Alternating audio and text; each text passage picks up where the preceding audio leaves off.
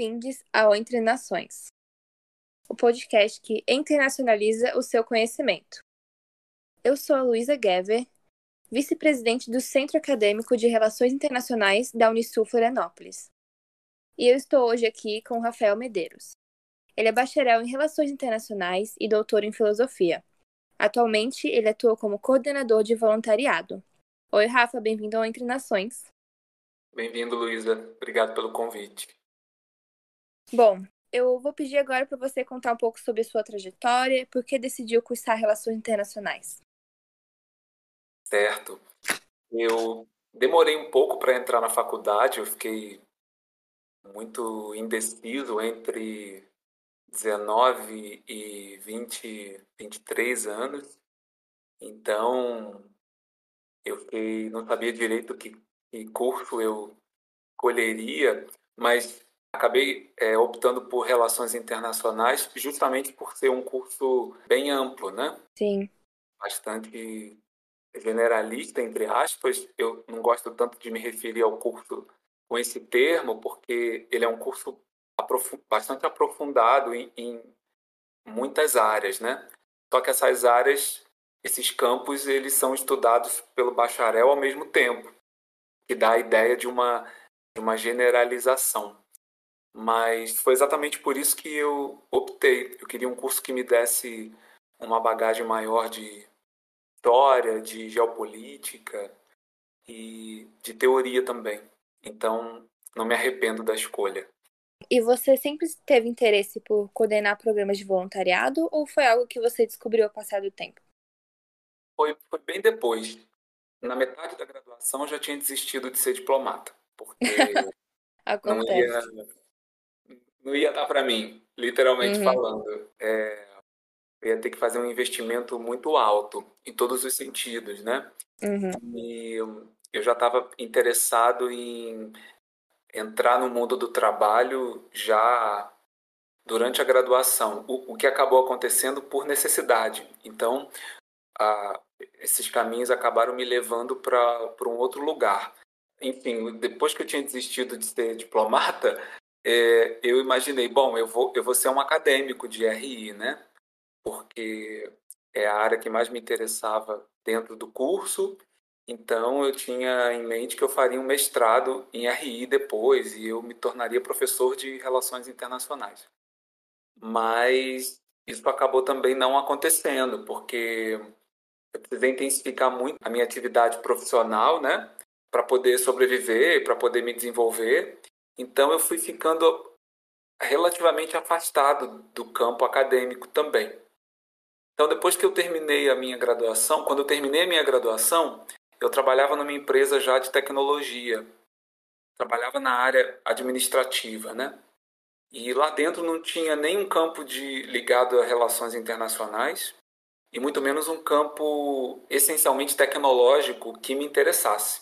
Então, eu acabei saindo e fui me tornei voluntário numa organização de direitos humanos em 2013, foi a Anistia Internacional. E na prática do ativismo, né, do voluntariado, eu fui descobrindo um campo novo, né? Que é esse campo que a gente chama de terceiro setor, né? É, das organizações comunitárias, mas também onde estão as, as grandes organizações né, de direitos humanos. E Sim. eu fiquei como voluntário da Anistia quase um ano e meio. E fiquei muito dedicado a essa, a essa atividade. Eu é, de forma voluntária, eu coordenava grupos de ativismo, organizava eventos de formação, é, acompanhava as campanhas da organização, realizando eventos de rua com outros ativistas, uhum. é, auxiliando atividades mais específicas no escritório da Anistia, tudo isso lá no Rio de Janeiro. E hum, surgiu a oportunidade de de, de, de passar de voluntário a membro efetivo né, do escritório. E Sim. acho que foi uma grande sorte também, mas eu acho que eu me empenhei, eu me empenhei tanto na, naquela atividade voluntária que eu fui convidado para fazer parte da equipe de ativismo e mobilização da Anistia Internacional. E eu fiquei lá de 2015 até 2017. É, então eu foi dessa maneira que eu entrei no voluntariado, né? Eu fui fazer trabalho voluntário para conhecer um uhum. campo novo e acabei identificando que ali tinha uma profissão, né? E que a minha graduação ela, ela poderia servir a, um, a uma terceira opção que nem eu mesmo tinha na minha cabeça, né? Para além de uma vida uhum. acadêmica e de me tornar diplomata, eu percebi que a minha formação podia servir ao trabalho de uma organização de direitos humanos, né? E o voluntariado estava tá no, no centro disso. Ai, que incrível. Parece, né? Me parece ser uma área muito apaixonante. Estou correta? É, porque a graduação de Relações Internacionais tem uma parte dela que é bastante teórica, mas que a gente gosta muito uhum. também, né? Sim. E tem uma outra parte que é a parte, entre aspas, mais prática, que é o trabalho direto com política. É, o trabalho numa organização internacional de direitos humanos, humanitária, né? a gente pode classificar de mais de um jeito, ele é um trabalho que tem o objetivo de mobilizar as pessoas em torno da, daquela causa. Então, é, a, aí eu encontrei um trabalho muito apaixonante que é, é mobilizar outras pessoas em torno da agenda daquela organização. E aí eu não, eu não estou exatamente no trabalho de advocacy, né, no, no dia a dia do advocacy. Eu não estou como um diplomata, entre aspas, nessa organização. Eu estou apoiando a, a, a expansão da rede de pessoas que apoia aquela causa ou aquela campanha. Então, aí, aí foi aí que eu descobri, tecnicamente falando, uma profissão, que é, é, mobilizar pessoas em torno de um, de um tema, de uma causa, de uma campanha, né? E o voluntariado e o ativismo, eles estão misturados nessa ação, né? De expansão de rede. Então, foi, foi dessa forma que eu me tornei um consultor, né? De voluntariado, né? Para ajudar Sim. organizações a, a fazer esse trabalho com as pessoas, né? Sim, e você trabalha com diversidade e inclusão, certo? É, eu trabalho indiretamente com isso. Por quê? Porque depois da minha graduação de Relações Internacionais, eu fui, eu fui para o campo da filosofia. Então, eu, uhum. já trabalhando na, na Anistia Internacional, eu, eu entrei em contato com uma agenda é, muito forte ligada a, aos direitos sexuais e reprodutivos, a, tema, agenda LGBTQI+, eu, eu, eu me interessei por isso, né?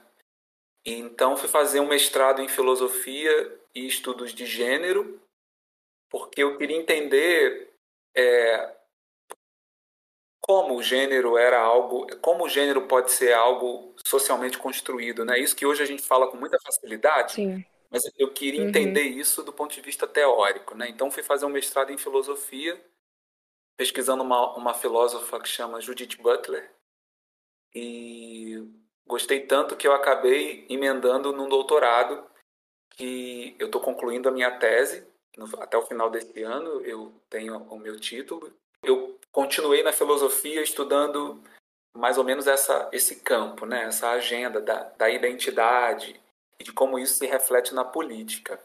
Então eu diria que o meu conhecimento teórico sobre diversidade, né? Ele, ele tem uma aplicação prática no meu dia a dia, como consultor de voluntariado, em diversos sentidos, né? Na escrita, por exemplo, na seleção dos Sim. voluntários, né? Na forma de selecionar adolescentes e jovens que farão parte de um programa de voluntariado, mas também na no relacionamento. Eu acho que a diversidade não é só uma teoria, né? A diversidade é, é uma Sim. maneira diversificada, abrangente, né, ética, de se relacionar com o outro. Então, eu aplico esses conhecimentos na prática. Eventualmente, eu sou convidado para construir programas de diversidade e inclusão de empresas, porque o tema chegou muito forte nas empresas também, né? Muitas empresas estão se estão se posicionando como empresas antirracistas, antissexistas, é, tentando construir um, um, ambiente interno onde as pessoas entendam né, e, e, respeitem a identidade uma da outra, a sexualidade uma da outra. Então, eventualmente, eu, eu participo de projetos é, que de construção de programas de diversidade né, para empresas. Isso tem acontecido mais nos últimos dois anos. Então, tudo isso para dizer que eu, eu vou jogando o meu conhecimento sobre esse tema de forma prática aonde eu tiver, né? Eu acho que isso é um tema para a vida como um todo, né? E não uma carreira específica. Né? É um campo de conhecimento e não uma carreira específica. Sim, com certeza. Ai, que incrível sua atuação né, nessa área. E você acabou de dizer que já atuou dentro de empresas com esse tema, né, de diversidade e inclusão. Eu queria te fazer uma pergunta nesse sentido. É, na sua opinião, qual seria o maior obstáculo para o avanço dessa discussão aqui no Brasil? Tem muitas pessoas que trabalham com isso, né, também. E eu também tento segui-las, né, na, na internet, uhum. fora da internet, para também saber o que elas pensam. Mas é, por mais que as empresas façam um trabalho muito focado, né? Porque a empresa é um ambiente relativamente protegido, né? É, você cria um programa, um projeto interno e você cria diretrizes, né? Orientações, atividades, né? Para que aquele ambiente funcione da, da forma mais inclusiva possível, né? Falando aqui no tema da diversidade. Só que fora da empresa, o, o que nos toca é a vida pública, é a vida política como um todo, a vida política propriamente dita. Então, eu diria, essa é uma interpretação minha, né, que as empresas estão ficando bastante habilidosas em, aos, ao longo do tempo, né, 10 anos para cá, em tocar no assunto da diversidade internamente. Só que agora eu acho que o desafio maior delas é se relacionar com a esfera pública com a política como um todo. É, então, eu diria que uma, maior, o maior desafio das empresas é fazer uma leitura do Entendi. ambiente político externo e até que ponto esse ambiente é, pode, uhum. pode ser útil ou prejudicial ou interessante para suas atividades com diversidade no nível interno. Porque, talvez para embasar o meu argumento, sobre essa pergunta, Luísa, é, eu acredito que algumas empresas ainda funcionam como se elas estivessem separadas da sociedade, separadas do, da esfera pública, como se isso fosse possível. Uhum. Então, internamente pode ter uma empresa que Sim. tem um super diálogo com seus funcionários sobre diversidade e inclusão, mas a fala pública da empresa tem muitos problemas ainda. Ou a maneira como os seus funcionários se comportam na esfera pública é muito discrepante de como eles estão uhum. tentando uhum. trabalhar com esse tema dentro da empresa. Então eu diria que é isso, a empresa ter uma fazer uma interpretação da política fazendo parte da sociedade como um todo. E as empresas vão ter que já estão vindo para essa realidade, né, enfrentar isso. Sim, é, a gente tem visto nos últimos anos principalmente aqui no Brasil, que o público está cobrando, né? Os consumidores estão cobrando cada vez mais um posicionamento político das empresas, né? E é, espero que comecem a perceber que o, o discurso Isso. não pode é, vir desatrelado à prática, né? Eles estão dizendo é o seguinte: empresa, você não está separada da sociedade. Você vai ter que enfrentar essa, esse desafio. Né? Uhum. Sim. Bom, Agora nos conte um pouco sobre o Tamo Junto Unicef, é, como ele surgiu e qual o objetivo do programa em si. O Tamo Junto Unicef é o programa de voluntariado do Unicef Brasil. Eu sou consultor de voluntariado no Unicef e eu apoio, né, eu coordeno o programa desde o seu lançamento, que foi no ano passado, em 2020. O programa foi lançado como um programa é, de voluntariado digital, ele, ainda, ele tem esse perfil, e o Unicef convidou jovens de 16 a 24 anos para se juntarem é, digitalmente né, à, Unicef, a, a, apoiarem as campanhas é, do Unicef e poderem, ao mesmo tempo, usufruir de projetos de formação e terem acesso a atividades que pudessem contribuir para o seu desenvolvimento né, pessoal, como, como adolescentes e jovens, né, meninos, meninas, mas também como é, estudantes, futuros profissionais. Então, o Tamo Junto é um programa de voluntariado digital mas ele tem um, uma característica de um programa de desenvolvimento para adolescentes e jovens. É, porque o voluntariado ainda é muito associado a, a, a uma atividade filantrópica, né? Então, é um pouco difícil ainda para muitas pessoas fazerem uma interpretação do que seria um programa de voluntariado digital, né? Como você faz filantropia digitalmente, né? Se em geral a filantropia está associada a, estar com as pessoas presencialmente, é, realizar atividades de arrecadação, né? De, de doações de alimentos. O Tamo Junto Unicef não é um programa com essa característica. Né? Ele pretende, na verdade, ser um programa de formação em direitos da criança e do adolescente. E em troca, o que o voluntário dá para nós, como seu trabalho voluntário, é o apoio dele ou dela às campanhas do Unicef na internet, que é o lugar onde mais prolifera a desinformação, né? É o lugar onde a gente tem o desafio, a gente como sociedade, né, no final das contas, de combater é, fake news, né? Então, a gente conta com o apoio de voluntários para isso. E, em troca, a gente tenta pensar em tudo que for possível para contribuir para a formação deles, né? Atividades, workshops, minicursos, é, imersões, mentorias profissionais. E aí o Unicef acaba também colocando à disposição os seus parceiros para poder oferecer é, oportunidades de atuação em projetos para os voluntários.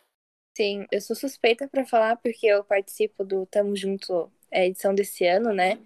E realmente, é o que você falou do desenvolvimento faz muito sentido para mim, porque eu, eu vejo, né, estando ali dentro, que é um pessoal muito animado, muito engajado, assim, realmente bota a mão na massa. E ao mesmo tempo que a gente doa um pouco do nosso tempo, o, o programa ele faz os jovens desenvolverem suas habilidades, enfim. Então é um programa super legal, recomendo, assim. Não sei, né, se vai acontecer ano que vem, mas eu super recomendo o pessoal aí, nossos ouvintes, também se envolverem, né? E mesmo os, os que não estão dentro do projeto, a interagirem com os conteúdos do programa nas redes sociais, né?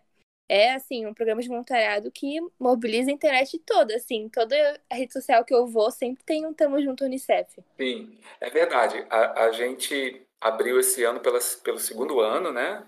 O programa. É, as inscrições, em geral, são realizadas março e abril. E a ideia é que ele possa continuar, né? Eu não tenho essa resposta ainda, mas é, é, o programa tem crescido, né? Em geral, gente, é, é, possível que a gente mantenha sempre novas inscrições é, no primeiro trimestre do ano, né? Então, se se isso acontecer, vai ser entre janeiro e março, né, ou abril do ano que vem. Mas você está certa, quem quiser acompanhar o, o Tamo Junto Unicef, basta buscar a nossa hashtag, né, MJ Unicef, para poder acompanhar os conteúdos que os voluntários é, publicam, né, das campanhas do Unicef, mas também os conteúdos que eles ajudam a criar no âmbito dos projetos né, que eles participam. Então, essa é a, a nossa vitrine, né? É, Sim. é a nossa hashtag na internet.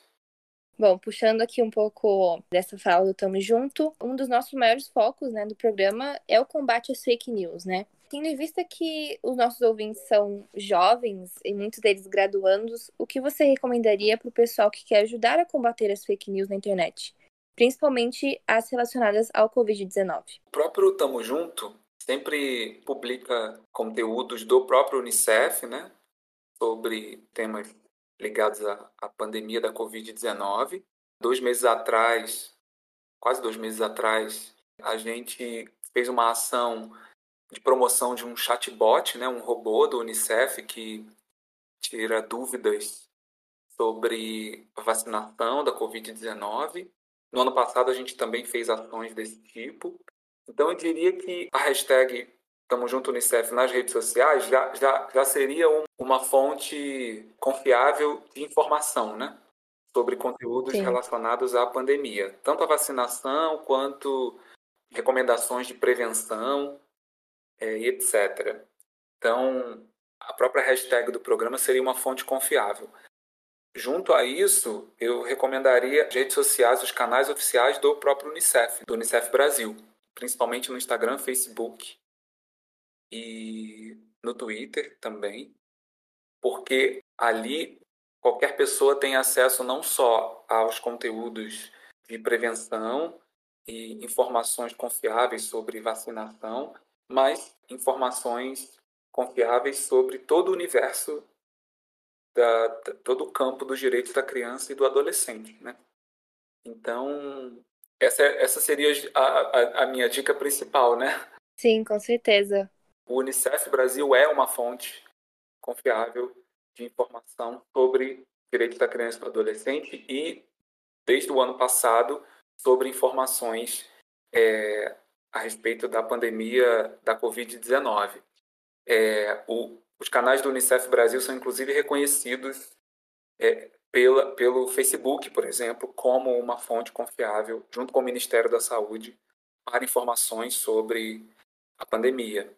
Então, essa é a primeira dica que eu dou. Mas, de modo geral, né, você está me perguntando também para estudantes né, de relações internacionais, eu diria que estudantes de relações internacionais têm um, um apreço, pelo menos eu me arriscaria a continuar dizendo isso, tem um apreço pela informação Sim. confiável. Por quê?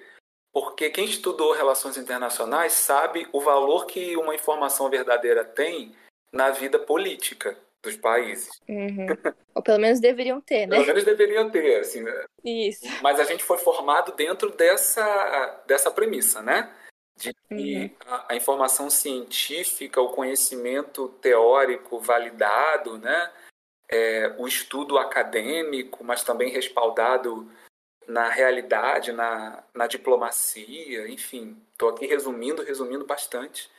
Tudo isso só pode existir é, se a gente tem um apreço pela informação correta. Então, acho que estudante de relações internacionais é um estudante, é um profissional com um compromisso com a, com a verdade científica e com o discurso político da paz, da cooperação, da solidariedade, dos direitos humanos, dependendo do, em que campo que esse internacionalista está. No meu caso, é, é um compromisso, acima de qualquer coisa, com os direitos humanos. Né? Com certeza. Se o internacionalista tem um compromisso com tudo isso, eu acho que naturalmente ele vai buscar aqueles veículos né, de informação e canais de informação que, apesar da grande dispersão que a internet provoca, eles ainda são considerados veículos confiáveis, né? Por mais que do início dos anos 2000 para cá a gente tenha tido uma uma pulverização de canais, né? canais de televisão, telejornais, sites, blogs, jornais online, né? Eu diria que a gente ainda tem ainda um grupo mainstream, né? mas ainda bastante confiável quando a gente fala de canais confiáveis de informação, para aquisição de informação. Todos os outros, eu acho que é, depende de uma interpretação de quem está buscando essa informação. Né? Então, eu acho que gente, é um desafio, tá? Mas eu acho que, eu diria que é, Nações Unidas, né? e aí eu incluo o Unicef, aliado a, a, ao compromisso né, de internacionalistas com uma agenda de paz, cooperação, de, de ciência, né? e o ímpeto individual né, de, de cada um de fazer uma interpretação ética do que está vendo, do que está lendo na internet, né, com base na sua formação, eu acho que é o caminho para alguém chegar numa informação comprovada e, e poder usá-la de forma segura na internet, né? Em outras palavras, eu acho que aumentou o nosso desafio de análise. Com certeza. Uhum. Analisar mais vezes tudo aquilo que passa na nossa frente. Mas eu diria que o internacionalista está numa posição favorável para liderar pelo exemplo, né?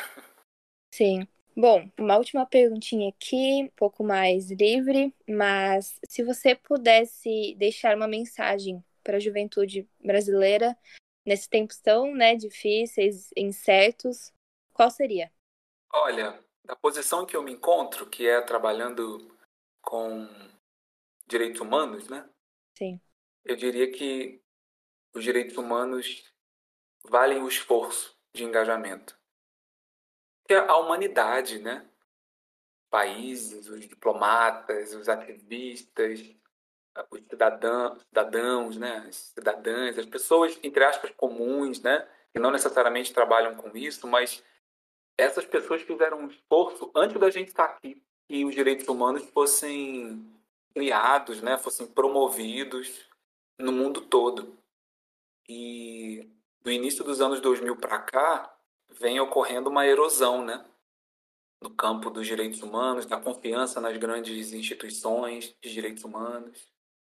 Então, eu diria para a juventude, né, é que os direitos humanos continuam sendo um campo que vale o estudo, vale o engajamento, vale o envolvimento, tanto pessoal como profissional, porque é, é isso que nos resguarda, é isso que é isso que nos garante, é como seres humanos politicamente. Foi o que Sim. foi o que mais avançado nós conseguimos, né? Foi a Declaração Universal dos Direitos Humanos, é a Carta da ONU e, e claro, né? Como cada país é, promove internamente nas suas leis, né? é, os valores dos direitos humanos. Então, deixar isso para lá ou achar que isso é, é, que é uma opção, uhum. é, eu acho que é muito arriscado para a juventude, né? Então, acho que eu, de, eu deixaria essa essa mensagem. É, e se eu puder associar uma outra que eu acho que tem a ver com o que eu estou dizendo, que eu acho que essa é, é muito é mais individual, ela, ela tem mais a ver é mais localizada, melhor dizendo, ela uhum. tem mais a ver com o Brasil. É Vamos, vamos nos preocupar com a situação dos direitos humanos no Brasil, mas especificamente vamos nos preocupar com um discurso de sucesso e dinheiro, que eu acho que vem se fortalecendo, já está muito fortalecido na internet, e é um discurso, é, em muitos momentos, falso, né? Uhum. E ele é um discurso que, que torna os jovens bastante alienados em relação aos direitos humanos. Ele é um discurso muito cativante de que é possível você ter sucesso e dinheiro muito rápido e que se você tiver sucesso e uhum. dinheiro, a sua vida está tudo garantido. Quando, na verdade, o que nos garante na esfera pública é a política. É, é o que está acontecendo Sim. em torno de nós, né? Eu posso ter 5 milhões de dólares, sei lá, de reais, de euros, na minha conta bancária, mas se eu não puder sair de casa porque tem uma doença, é, uhum. que do ponto de vista público, né, não se resolve, qual é o sentido de eu ter 5 milhões de alguma coisa na minha conta bancária? Então, eu diria isso, né? Vamos nos reengajar com os direitos humanos, é, vamos investir na nossa profissão, vamos investir na nossa vida material, né, financeira, isso é, isso é importante também mas não vamos substituir uma coisa pela outra, porque eu acho que vai ser assim um grande tiro no pé. Sim, claro. Perfeito, Rafa. É, bom, eu quero te agradecer muito pela sua participação. Te agradeço, né, em nome do CA também e da Unisul. A gente fica muito grato de te trazer aqui. Uh, tenho certeza que os nossos ouvintes, né, é, pessoal de RI, além de poderem se inspirar na sua história, agora sabe um pouquinho mais sobre o Tamo Junto Unicef e sobre como se engajar, né, politicamente nas redes e combater as fake news. Obrigado, Luísa, pelo convite. Bens, a Unistur pela e o CA pela por esse projeto. Eu acho que vocês estão numa plataforma que, que as pessoas procuram cada vez mais. Então, parabéns pela condução também, pela pela formulação da pauta. Eu adorei participar. É muito curioso porque é, depois que eu comecei a trabalhar com voluntariado e direitos humanos é onde eu mais falo sobre relações internacionais, mesmo dedicado nesse campo, né? Então, para mim é é muito bom porque eu reflito sobre a minha trajetória pessoal também, enquanto eu estou falando com você. Então, é por mim também. Eu quero agradecer muito. Para mim é, é sempre uma sensação boa. Ai, que bom que você gostou. Eu que te agradeço. Eu lembro na primeira reunião do, do projeto do Tamo Junto, que você se apresentou e você falou que era de RI. Aí eu pensei assim, nossa, esse é dos meus, por isso que ele é tão maravilhoso. E o pessoal comentou, ah, tinha que ser de RI. E eu fiquei tipo, é, pois é. E a gente já, já pensou em te convidar para o podcast, mas sério, é, suas respostas Obrigado. foram muito boas e é, é, muita gratidão por ter você aqui no, nesse episódio. Obrigado, e ter você também no Tamo Junto. Até a próxima. Até.